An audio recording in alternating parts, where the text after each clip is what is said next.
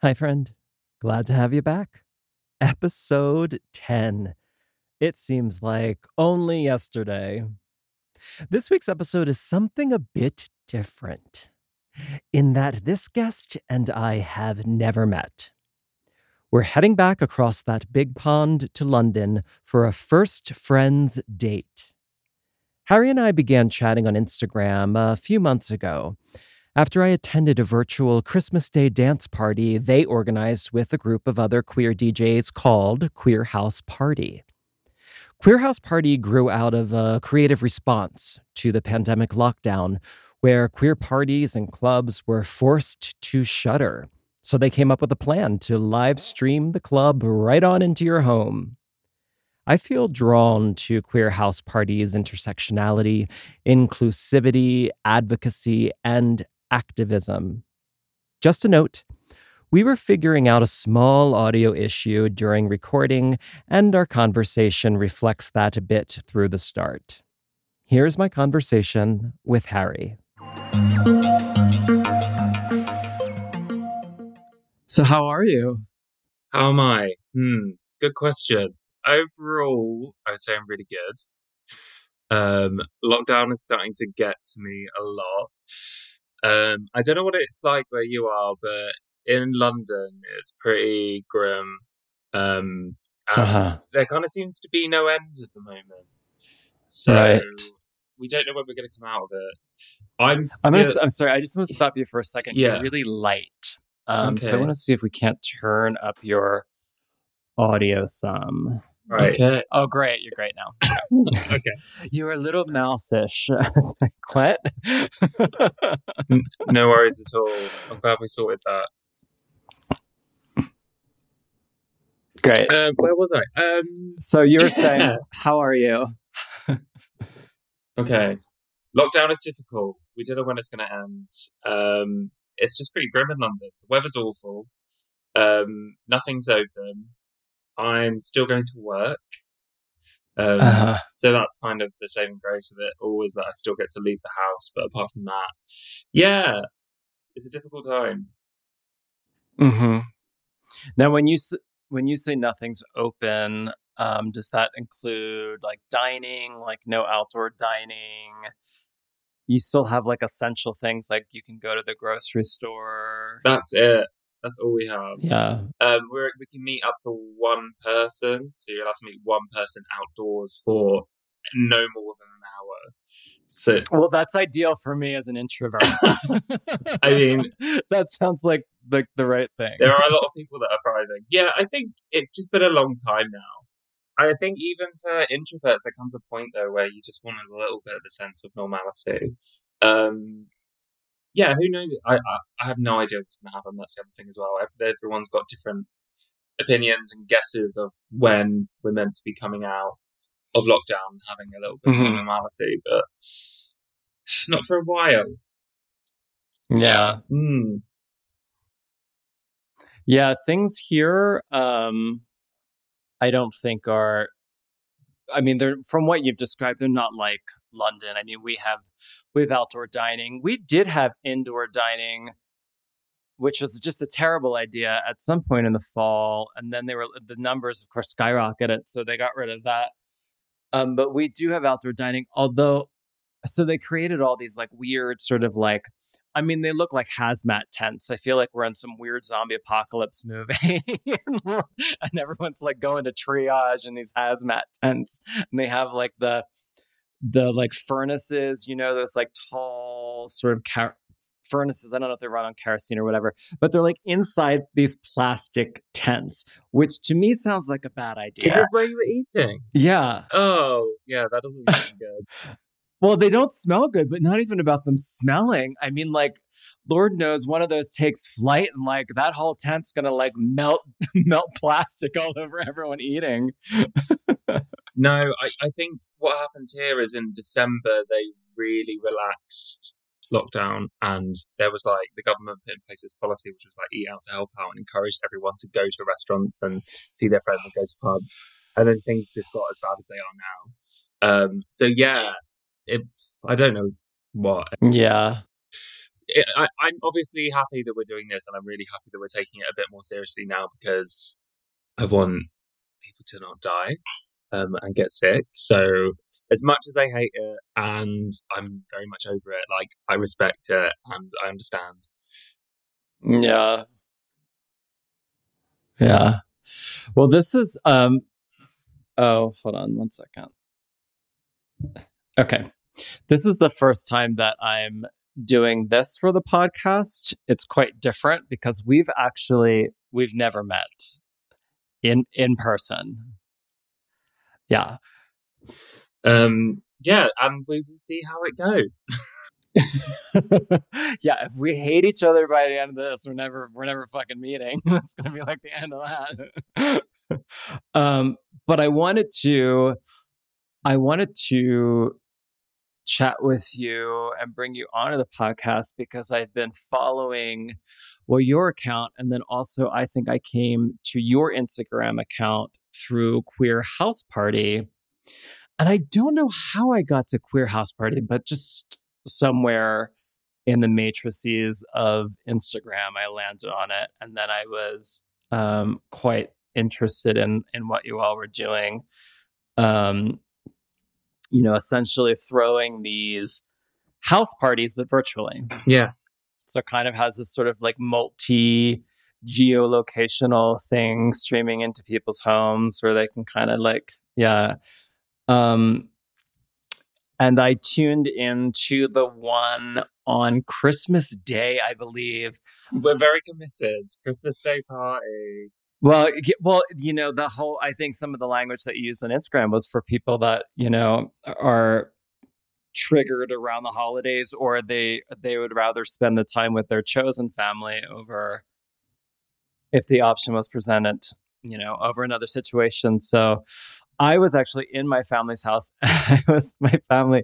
I went back to, I went back east um, to the East Coast. My parents live near Philadelphia, and I was like sitting watching people unwrap presents while I'm, I'm like have my earbuds in, and I'm like watching y'all's thing on. Um, I think it was Zoom. Yeah, Zoom. And it was yeah. So I was multitasking. So I was both like with chosen family and with my family at the same time. And I I had a I had a lot of fun, and that fucking music was great. Oh, that's good. It was giving it was giving me some throwbacks. I was like, oh wait a minute. I was like, y'all are a lot younger than me. How do you know half of this shit? That's an interesting question. I think, I don't know where we find out, we'll find all of our music. There's definitely a really good mix of genres um, to that. And there's three of us, the three of us that run it, obviously, as well. Um, Christmas Day was a good one. I can't even remember who performed now. Feels like a lifetime ago. Did you see any of the performances? I only saw the D J sets. Hmm. Um, yeah. I think the whole idea behind doing it on Christmas Day, as you said, was talking about how queer people around the holiday periods already struggle, and this year being so much harder because lots of people are isolating on their own. There was some weird option for people to like go back and see their families on Christmas Day, and um, that was people's biological families, and as we now know, that was a horrible idea. Um, so it was also, I think, a big part of what we do is also trying to encourage people to stay at home, and as much as it does suck, mm-hmm. um, you can still access, I don't know, a queer space, even if yeah. even if you're you're stuck at home. Well, you okay now? Correct me if I'm wrong, but you started doing this with Queer House Party online, like at the top of the pandemic, right? Back in March. Yeah, it was it was the first Friday that we went into lockdown. So it was right at the beginning. Um, I lived with two other D Js, and I was sort of working set up. My life before the pandemic was ridiculous. I was sort of trained to be a social worker. I was doing overnight shifts at a uh, homeless shelter, and I was also DJing at least one or two nights a week. So it was just hectic. And DJing sort of funded my social work masters. Um, and then throughout the whole of March, all of my bookings just started to drop. And I know that shouldn't have been the thing that I was focusing on, but I was like, shit, I need to pay my rent. Um, so it kind of did start just the three of us coming together as three D Js, and we were just like, okay, let's try and make some money online. Let's just do a Zoom party and see what happens. Um, it's obviously evolved beyond that so much more, and I think that's there's lots mm-hmm. of different reasons for that. I think, yeah, it started off as a way of us being like, hey, everything is bad, and nothing at the moment, no one's like been able to like put a positive spin on what is happening. Um, and then it, it, it was kind of like, is this really insensitive to like put out loads of promo around a party when everything's like on fire? Um, mm-hmm. And people just really fucking appreciated it. And people were just like, thank God there's something not only to look forward to, but like they're, they're, mm. it, this isn't the end of everything. Um, we could still be in a queer space, have a good time, and do all the ridiculous things that make life worth living. Um, so that's kind mm-hmm. of how it started. Um, between the three of us, we had a really, really bad setup. I think we all like bought like rusty cables. I had an old controller. Our tech has never been the best, but we are like a, a bunch of like crusty activists, and we do like to we do everything like in the spirit of D I Y. Uh, we're not right. shy, we're not professional, but I think that's why people love us as well, because um, we are very different to a lot of the content that's being put out, was being put out online at mm-hmm. the time, which was mainly focused on, hi, I am this person, and everyone is going to watch me um, like create some music or, or do a performance, which of course is brilliant, but like I think what people needed more than ever at that point was to feel part of something. I think that's why mm-hmm. Zoom has worked out so well, and we've like hijacked this corporate platform to run a queer party, and we also run a strip club, um, which feels good. um, so yeah, that's how, kind of how it started. It was sort of, we wanted to do something. I'm a workaholic, so I was like, I need to do something now. Um, and also we need to make cash, because we were living in a really, really overpriced house share in southeast London. And I was like, we need to mm-hmm. pay our rent, and we've all lost out on our work. So that mm-hmm. was the idea behind it right at the beginning. Now, I lived in southeast London when I went to Goldsmiths. Oh, yeah. So we were in New Cross. I was in. I was near New Cross. I was on Lew- off Lewisham um, at the... It was the student housing... I can't remember exactly what road it is, but New New Crossgate was the closest um, station. That's where we were. Yeah, I, I was yeah. doing my master's at Goldsmiths, actually. Um, oh, cool. uh, whether I, I go back or not is a different story. I mean, the world has changed so much. Right. How did you find New Cross? Did you go to the New Cross Inn, the Granby, the pubs, obviously? The Granby, yeah. Um, Love the Granby. I can't remember. I, it was so long ago. It was back in nineteen ninety-seven. Like, it was a really long time ago. It's a different world then. I don't remember a lot of it. Like, the closest gay pub was Greenwich, was in Greenwich. Was that the Georgian Dragon? Yeah, it's whatever that one pub is right by the Queen. Was it Queen Park's, Queen's Park? Yeah, yeah, yeah. This is the one. Gates, the Gates, yeah. It's the one um, that was kind of famous Um, in the Jonathan Harvey Beautiful Thing film version. That's the gay pub that they go to. Oh, I didn't know that. Yeah. I don't think I've seen that. That's something that I need to do. Yeah, it's, oh my gosh. Yeah, that movie's been around for a while now. Um, yeah. Um, yeah, I... I, my foray, well, you know, the start of the pandemic seems so f- fucking long ago now. And it is, I guess it's going to be long. I mean, it's coming up on a year, right?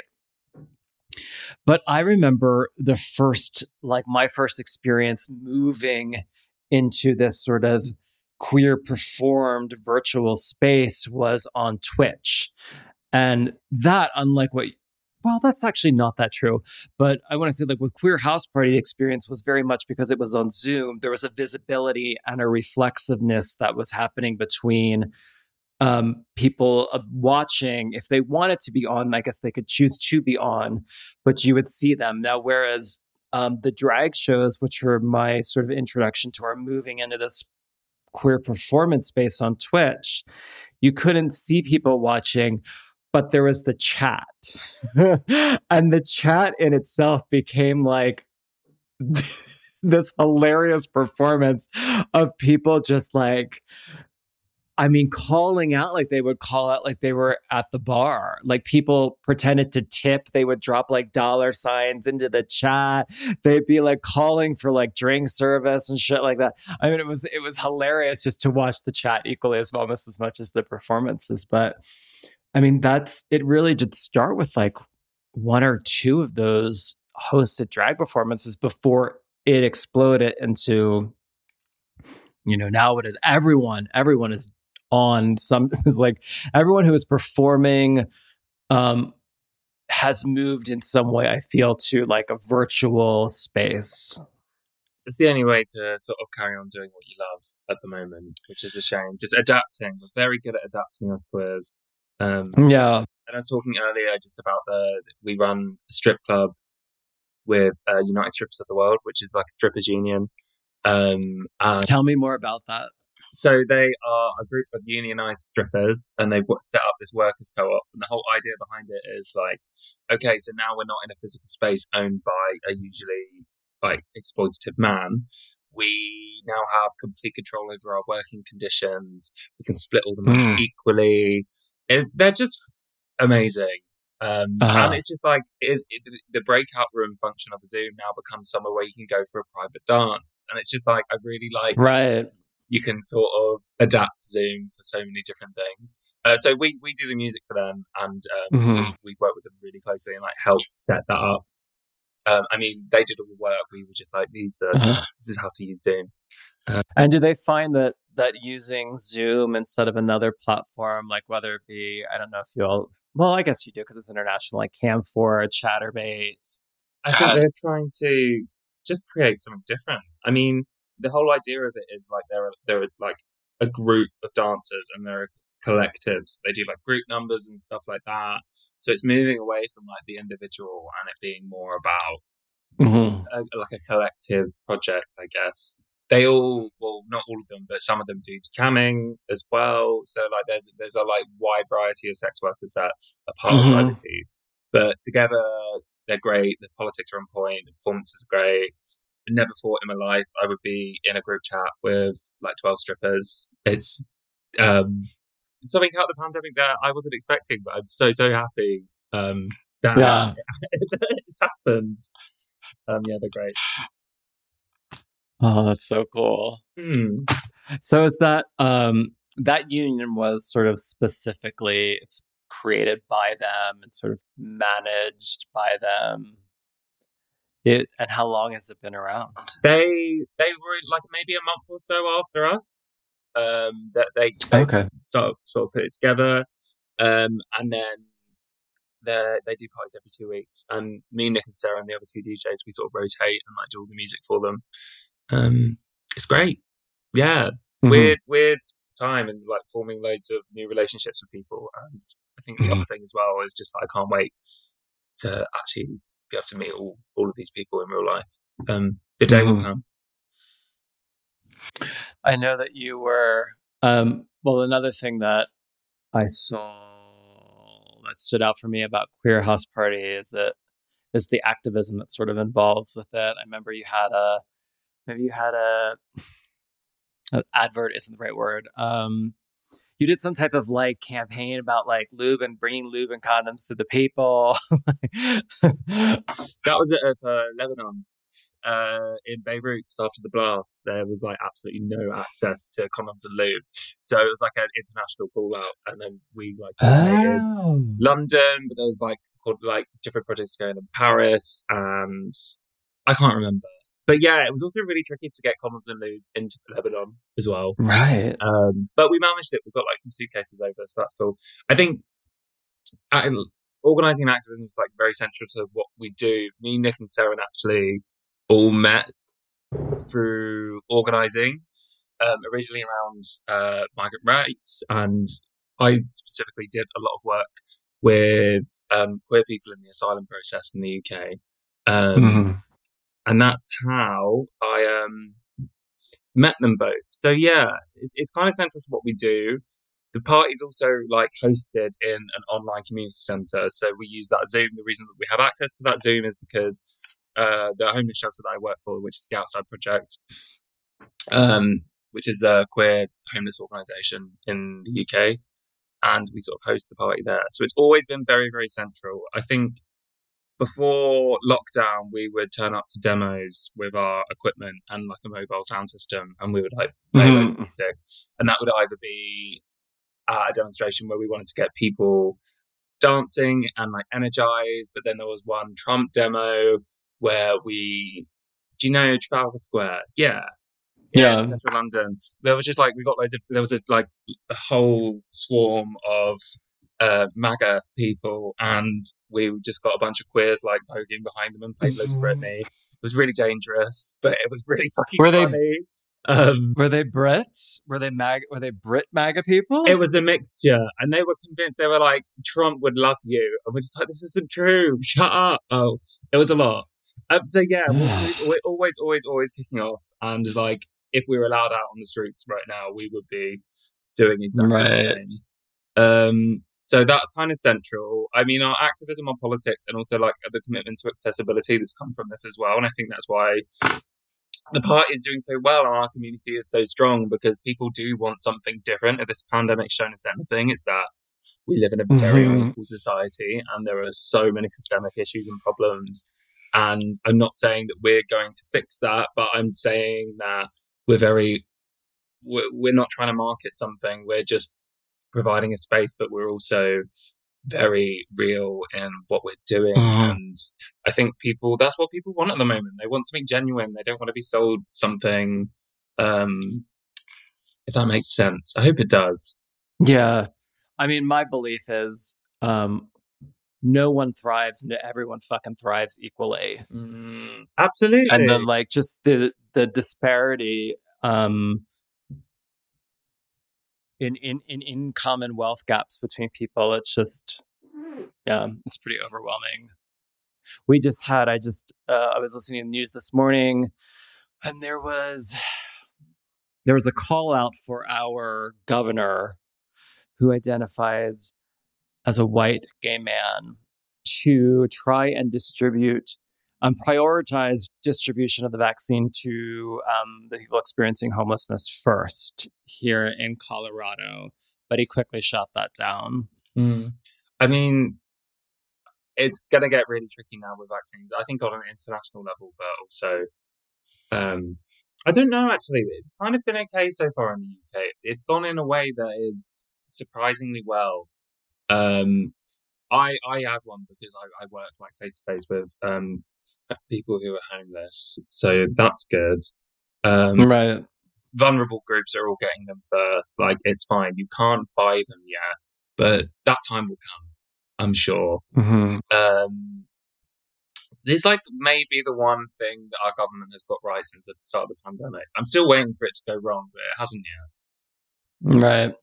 Yeah, we're just, I mean, we're really behind here. It's very slow going. Um, I had, was chatting with a friend of mine whose mother, who I believe may be in her late eighties, maybe even ninety, who um, is a cancer survivor, cannot, in New York City, cannot get a vaccine. They just don't have any. Mm. That's really yeah. great. I think it hasn't changed anything yet, though.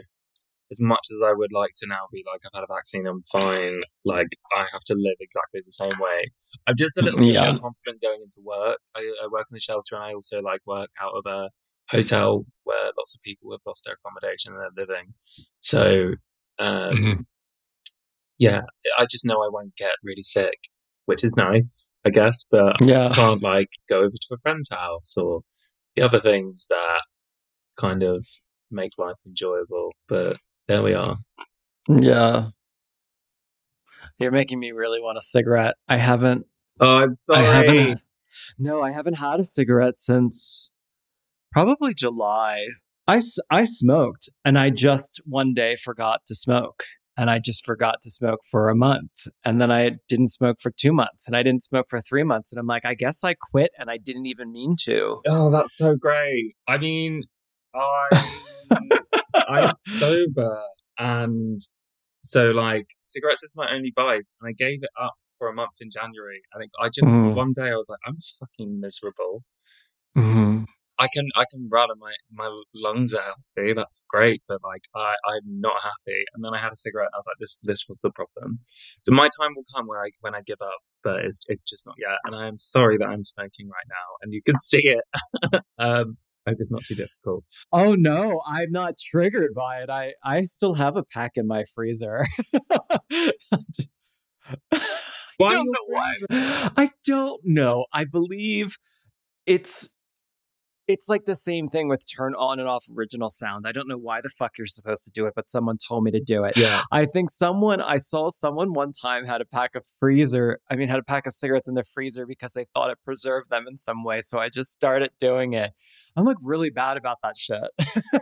I can't think for myself, apparently. Probably some sense in it somewhere. I've just never heard of it.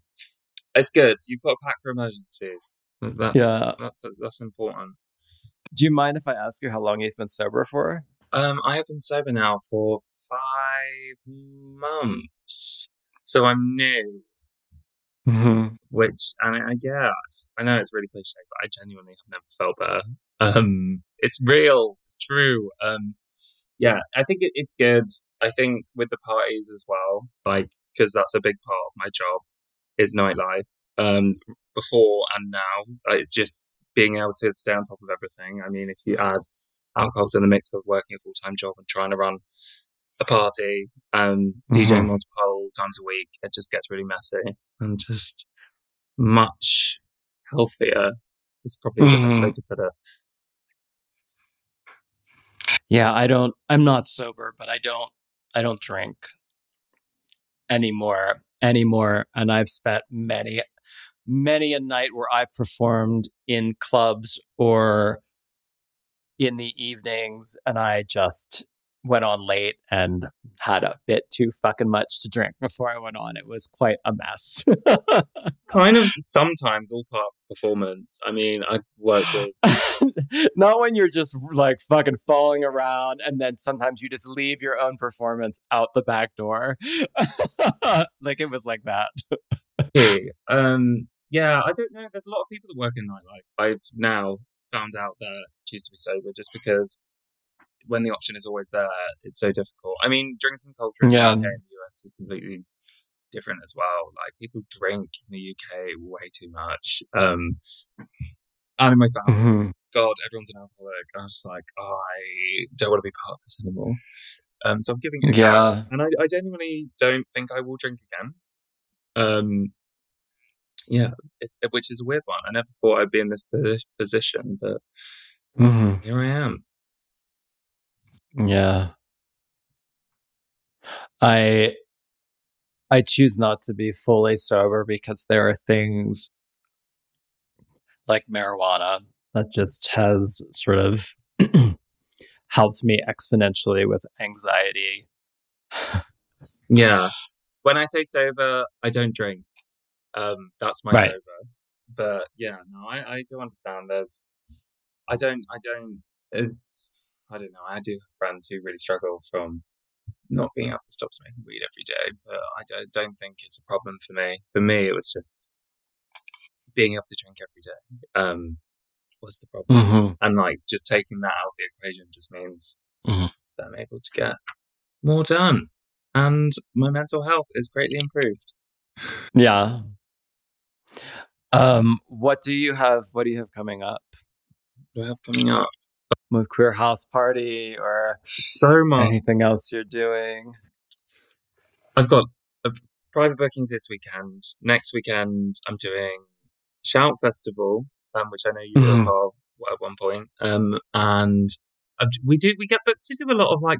student parties as well, because I think universities panic and they do have money, so they're just like, well, we need to do something queer um and online, so they just ask us. So that's good. We're definitely you're the I mean, you could make yourself into the go-to queer online people for a party, and then everyone will call you. We did that. We did that in September and October with uh f- like student freshers parties, and then we just fucking hated it. And it wasn't It was, oh, I, this is really bad because obviously so many people are out of work, but we were just so stressed. It was like sometimes like four or five times a week. And we all, mm-hmm. like all three of us work full time in the homeless sector. So it was just like mad. So, you know, we're turning down stuff. I'm doing stuff on the weekends, and I, um, yeah, I'm only saying yes to things that I want to do now, which is nice. Um, we've applied for some big funding, which will help us turn Queer House Party into an on in like in real life event, but it will mm-hmm. keep the online element. So it'll be like a hybrid of an in real life and online space. And the reason that we think that is so important is because the range of people that come to Queer House Party, they're not even in the U K, they wouldn't be able to travel to a venue. So you've got people that come in like countries where, you know, you can't, it's illegal to have a queer space. Um, and also just for access reasons, whether that's financial access or uh, people that are in wheelchairs. There's so many different reasons that people can't actually get out to a queer space. And like mm-hmm. for some of them, this is the first time they've been able to feel like part of a queer night. Um, so we're really, really lucky that on, I think the second or third party that we had, um, Max, who's our B S L interpreter, just started interpreting some of the songs, and we're like spotlighting them. And Max is really fab. And could you say again, what did you say before interpreter? What type of... Oh, okay. British Sign Language. I got you. That's why it didn't click with me, because I, I always hear A S L. So I'm like, what did you say? And they were, they were just signing along to some songs, and then we were just like, right, we have a bit of a budget. Um, would you come and do this for us? And then they've been with us mm-hmm. every single party since. And we've since mm-hmm. been able to employ someone to do audio descriptions and closed captions as well. So we have like those that those three elements of accessibility that keep it um, accessible for all. And you know what? I just I love the like the, the it is punk to be accessible, and like it's exciting and it's radical, and it's all these things that our community has been really shit at for so many years. Um, and I feel like it, it feels good to be doing something like that mm-hmm. that does consider more than just making money. Um, yeah. Because obviously access comes with a cost. But we found that actually, while it comes with a cost, it opens the doors up to so many more people who can join. Um, ugh, yeah, I've learned so yeah. much, and I'm so lucky that like people like Max and Dot and Josephine, our access team, that I've like come into contact with them, and um, they're they've been there the whole way, like basically teaching us how to put on events that aren't just for um, the people that would be found in gay bars before the pandemic. Hi friend, it's me, dropping into the sponsorship slot to let you know that I Miss You has a Patreon subscriber page, and I would love your support. I'm keeping it simple. There's a monthly subscriber choice of five dollars and ten dollars. For both, you'll have access to a patrons-only Facebook group for connecting with myself, fans of the show, and maybe a guest or two. Also, occasional drops of bonus content. For ten dollars, I'm adding this super sweet pink and white enamel pin that says, "Hi friend." Wear it to the grocery store, to the gym, to your COVID vaccination, or anywhere else where cool kids are wearing pins these days. Who knows? Maybe you'll meet a new friend. Your Patreon coin goes to support the upkeep of the show, which includes studio rental, gas to get to the studio, website and recording platform fees, dog treats. If committing to a monthly fee seems a little out of reach at the moment, and you'd still like to support the show, you can make a one-time donation via PayPal at our website, i miss you podcast dot com. Now, back to the convo. Mm-hmm. Yeah, I think I think what we've started at the top of the pandemic um, in terms of technology, the way in which we interact, communicate, virtual spaces, is not going away. So how you choose to interact with them um, is your business. But I, but I think it, I don't think we'll ever fully return to whatever it was that was pre-pandemic. I mean, I think I think something has shifted. Something has shifted. I feel like I look like I obviously. look back at like what queer spaces used to be and like who they used to be for. And while we added elements of accessibility, there's something that did exist in queer spaces that was like quite revolutionary, and like it came with like all of the organising and activism that like gave us liberation and the rights we have today. I think like queer spaces were an integral part of that, and I feel like our movement has become sanitized and our queer spaces have become sanitized, and now the more we become, I don't know, assimilated into society, the more everything's just become like hyper-capitalist and horrible. And I feel like in a way when we come out of this, we'll go back to there being a purpose for spaces and queer spaces being radical again, and like places where people can like have radical ideas and organize.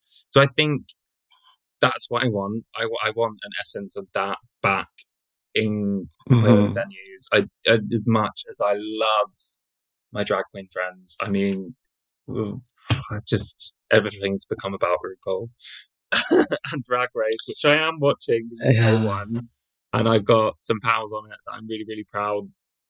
I'm just happy for them that they've been given this opportunity because they're mm. fucking brilliant. But there's so much more than a queer, well, I don't know, queer identity is just being marketed, and it's like all of a sudden people are realising mm. they make cash from us. Um, Well, look, I mean, even at RuPaul's Drag Race, I think about, look how fucking long it's taken for them to even have people start to identify as trans as part of their being cast on the show, or trans or non-binary. I mean, it was very much a gay man's business with RuPaul's Drag Race to start off with, and for a very, very long time. I mean, we were fortunate um, to have the transgender competitors like speak up about their identity, but it was like after the fact, really. It, for the longest time, it was like after the show was done, you know. It's way behind. Um, I think, yeah, it, it's not. I think it, the the problem that I have with it is not because of its existence. I think the problem I have with it is become like the focal point of the community, and it's like so many people in this country will just associate like queerness with that, and it's it's just not mm. and it's not the be all and end all of like queer performance, um but it's the most popular thing at the moment, and I I just yeah I want more from whatever that is.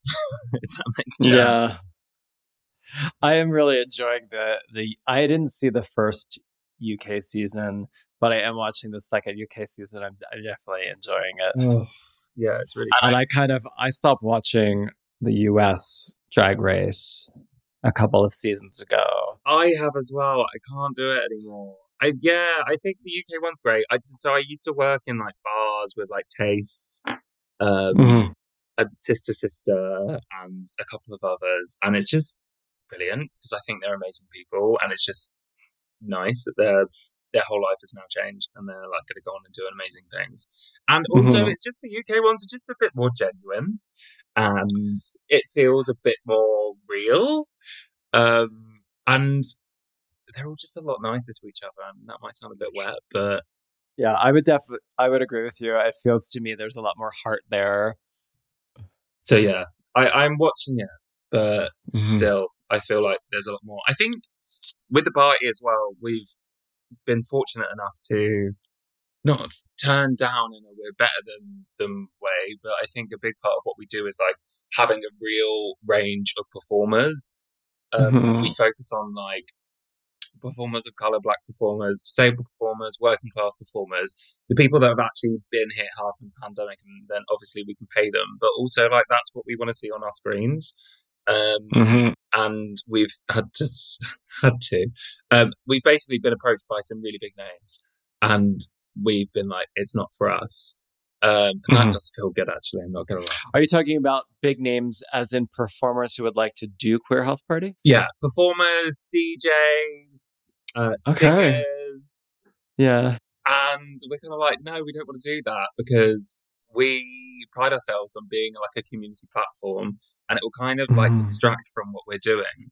Um, it, it's really nice to have these people reach out. And I think the other big online party, of course, is Club Quarantine. And they've sort of done the opposite to us, where they get big names. And that's the reason that they exist, is because um, they what they're doing is obviously incredible, but they get people like Charli X C X mm-hmm. and Lady Gaga, and it's just like, oh, like I'm not going to see them in, like, if I put on a rave and a squat in the in London, I'm not going to see mm-hmm. them. I'm going to see the. I want to see the performers that I would see out and about. Um, yeah, and being able to like create, do things that way has been really important to us.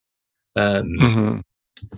And I don't know if that's a good plan financially or anything like that, but that's kind of not the reason we're doing it. Yeah, yeah, yeah. I mean, there's there's definitely a lot of dichotomous thinking in there and things to consider. Um, I was, you know, a, well, this is kind of like a slight parallel. It's not exa- it's not the same, but I was talking to an ex boyfriend of mine who, and I was just t- I was talking to them about doing the podcast and like what I was trying to do with it and kind of trying to explain it. I'm like, I really don't fucking know what exactly what it is, but I'm kind of getting a better idea now that I'm doing it. Um, and he said that he always wanted to do a podcast, and he's like, I guess I'll just have all my fa- famous friends on. And he's like, but I feel like everyone is doing that. I was like, yeah, I guess, yeah. I mean, I guess you could do a podcast and have all your famous friends on, but why? You know, I mean, if, yeah. It's already there. People are already doing it. Like, people can go and see those artists. People can hear about those famous people's lives. They can read about them. I'm more interested in what people in my community are doing on like a grassroots level. I mean, that's where I think all the important organising and activism is happening. And I think that's also where mm-hmm. fucking punk badass performers that we get are also um, going to be. And uh, yeah, that's what I want to see. I think that's the problem with social media in general. I'm, I just can't follow famous people anymore. I find it really exhausting. Mm-hmm. I've had enough. And like, I'm constantly being sold things. Um, I just don't want that. Okay, who's one famous person that you follow that you're like, I'm never unfollowing them? They give you like everything that you need on social media. I, I've, I've got two, and these are two. um, literally, the only two people, famous people I follow is Florence from Florence and the Machine. Okay. When I was a teenager, she was my life, and she still is a little bit, but you can't tell anyone. Big secret. I'm trying to be a really cool D J um, and obsessed with Florence. Um, so it's Florence, and then also Azealia Banks. Um, okay. I know is really controversial, but I fucking love her, and her music as well is something that's stayed with me since my younger years. Um, uh-huh. That's all I'm allowed. And you know what? Florence and Azealia Banks are not trying to sell me anything. I'm happy. But those yeah. are my two. I can't actually think of anyone else. And the rest is just fucking cool queers, pretty much. Right. Yeah. Yeah. And you know what? Oh, God. I probably shouldn't say this. I'm actually not going to name names because maybe they're maybe they'll do an interview with me. So I'm not going to name names. But there are two very famous L G B T Q publications, and I just like I had to unfollow them finally because all it was is just images of two white gay men getting married all the time, every fucking post. I'm like, I just don't need to see this anymore. It's fucking traumatizing. I don't want to see it. Like, thinking about like queer press, I mean, I so I work for The Outside Project, which is like a grassroots activist led queer homeless shelter. We also have like a D V refuge. We also opened up two emergency bed space projects in the pandemic. Basically, everyone that works there works really fucking hard and care. And we cannot get a fucking article out. We opened a refuge, like the first ever D V refuge for queer people, um, mm-hmm. domestic violence, domestic abuse. Um, uh, and we could not get any press coverage. And it's just mm-hmm. exhausting. It's like people could actually benefit from knowing about this. And I'm not saying that my work is more important than other people's work. But when you see the sort of stuff that they're constantly churning out, um, and, like, the party got some attention, but the, the, the mm-hmm. real work that we do is, like, that sort of stuff. And I think people can not only benefit from knowing that those services exist, but also I think we need to be having these conversations about like why these queer services exist. And we cannot get any coverage. I mean, they actually hate us. Pride hates us. Pride in London hates us. We are constantly kicking off. So it is kind of our own fault. But how do you, uh, just what do you mean? In what way? Kicking off? What's kicking off mean? Kicking off. Oh, so we're we're we're just known to be loudmouths. Um, you know all of the things that you're meant, you're not meant to say, but are true, and it's just, yeah. I think if we we just have to demand space all the time, and whether it's kicking off at the council and being like, we need money to fund this project. Mm-hmm. Uh, where do I even begin? There are so many things. I think. We're just known for being very loud and openly calling out for queer press quite a lot, just being like, why are you doing this? I mean, at the beginning of the pandemic, Attitude in the U K did this thing where they were like, please, um, the government needs to bail out Virgin Atlantic because they've been nice to the gays. And it's like, n- this is not true. And also, what the fuck are you doing? Like, is at the beginning of the pandemic and the beginning of lockdown, you've chosen to highlight the fact that Virgin Atlantic might go into administration and you're calling on the government to save them. And it's just like, there are so many other things that are like real problems in our community that are affecting people in our community on a day-to-day basis. And it's not going to be the ones that are in, in Attitude getting married. It's the people, queer people that are homeless, queer people in the asylum process that like can't get housing. You know, there's so many people in our community that are so oppressed and marginalized. And I don't see the point in having a L G B T press if it's just focused on mm-hmm. I don't know, drag queens and people getting married. That's what I mean. I, do, I yeah. don't get it. I do not get it. And it really upsets me. And they hate us and we hate them. And maybe that's just how it has to be. You can't be friends with everybody. We try very hard to be friends with no one. I think okay, we're we're good. People really respect our work, but there's like a level, um, and people won't touch us or for like a P R for like P R reasons, of course. I mean, and that's fine. Uh, we're trying to take up space in our own way and not down the traditional route of like, oh, we can't call out this corporation for acting in a way that is harmful to our community because they have really good L G B T workplace policies. And it's kind of like, no, I don't want weapons manufacturers at my Pride March. Mm-hmm. I don't want the police. I don't want banks. I don't want any of these people marching at an event that's meant to, well, was started to, to gain our, it was started as a protest, of course. And it's the reason that we have a lot of the rights we have today, but it's become so horrendous. Um, and then a lot of other organisations wouldn't dare call out Pride or these corporations, but I don't really see the point in existing. If you're working as like a homeless organisation, and there's so many obvious systemic reasons why our community end up in a position where they, they haven't got a home. Um, uh-huh. And if you can't call out those reasons, it's capitalism, usually, is the one. I, I, I don't really see the point in us existing if we're not also going to be like, we exist for a reason. The reason is all these people on the march. Get them off. Mm-hmm. Pride hate us as well. Yeah. We made a lot of enemies. So this, um, yeah, this, this podcast um, has been about reconnecting for me so far. Um, but this, this, This is sort of taking a bit of a turn into connecting and having a conversation about the way in which we're connecting in the pandemic, which I really enjoy. But I want to pose you a question, though, um, and you can you can maybe you can answer it, or you don't need to answer it. But I'm curious if there is um, someone that you could reconnect with. If there was, yeah, who would that person be? Well, that is really hard. I mean, there has been a lot of talk at the moment around like friendship breakups and like what they mean and how we should like treat them as, uh, why should we treat them differently uh, from a romantic relationship? And there should be some form of grieving process. Um, I, I've got a very good friend that I stopped talking to a couple of years ago, and it was really messy. Um, and I think about them a lot and wonder how they're doing. And you know what? I think that we stopped talking for a really good reason. I don't think we will again. But it doesn't mean that you don't miss them, I guess. Mm-hmm. Yeah. yeah. What's one thing that you're looking forward to in twenty twenty-one? Being able to do in real life events.